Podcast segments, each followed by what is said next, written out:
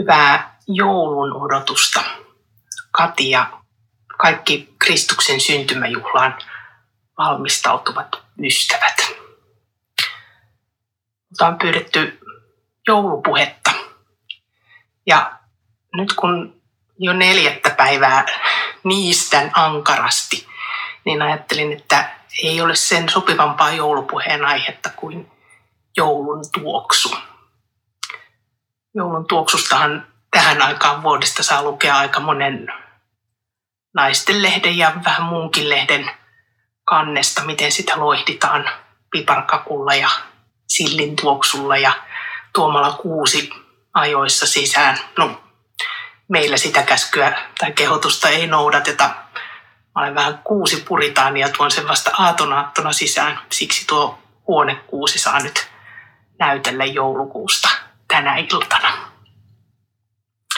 Mutta tuoksuthan on semmoisia asioita, jotka palauttaa meidän mieleen hyvin vahvoja tunnekokemuksia.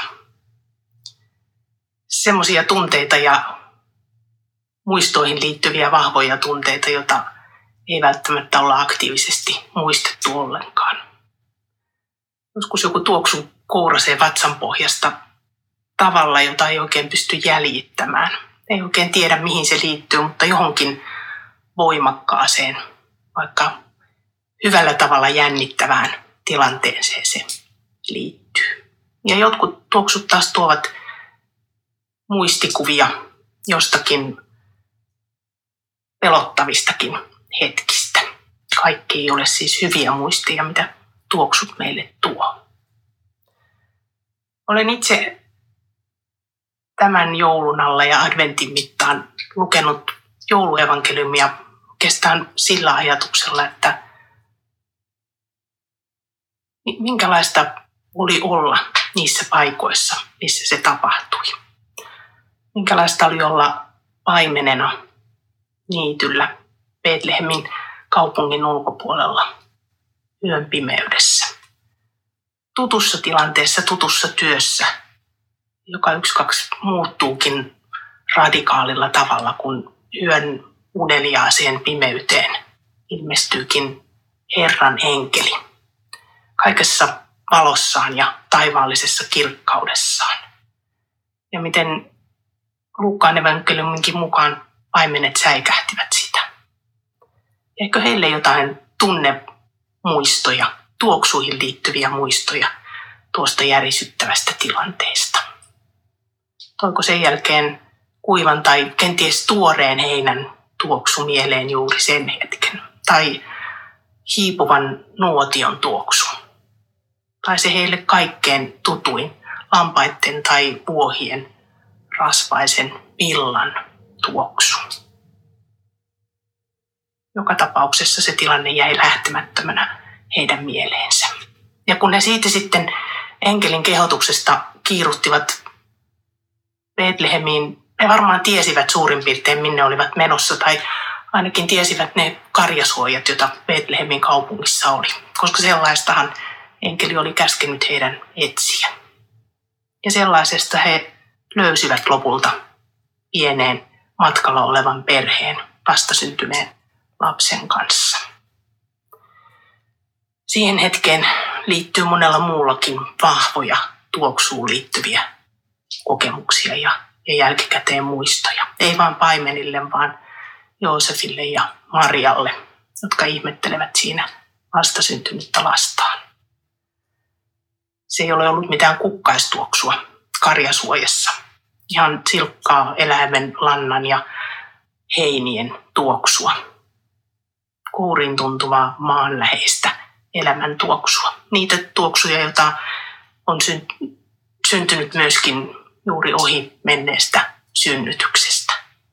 Ja sitten kaiken sen keskellä pieni lapsi, joka nukkuu eläinten ruokintakaukalossa. Pieni lapsi, jonka ehkä joku paimenista nostaa syliinsä. Ja tekee sen, minkä me kaikki aika automaattisesti teemme, kun nostamme pienen vastasyntyneen syliimme. Nuuskutamme pientä otsaa, pieniä hiuksia, Suutelemme pieniä käsiä tai varpaita. Ihmettelemme sitä uutta elämää, niitä pieniä silmiä, jotka näkevät vielä aivan toiseen todellisuuteen kuin tähän meitä ympäröivään. Se vastasyntyneen työ tuoksu ensimmäisenä jouluyönä on ollut myös Jumalan, Jumalan ihmiseksi syntyneen Jumalan tuoksua. Siihen tiivistyy ajatus joulun tuoksusta. Vaikka me emme olekaan itse sitä kokemassa, niin me tiedämme, mitä se on voinut olla.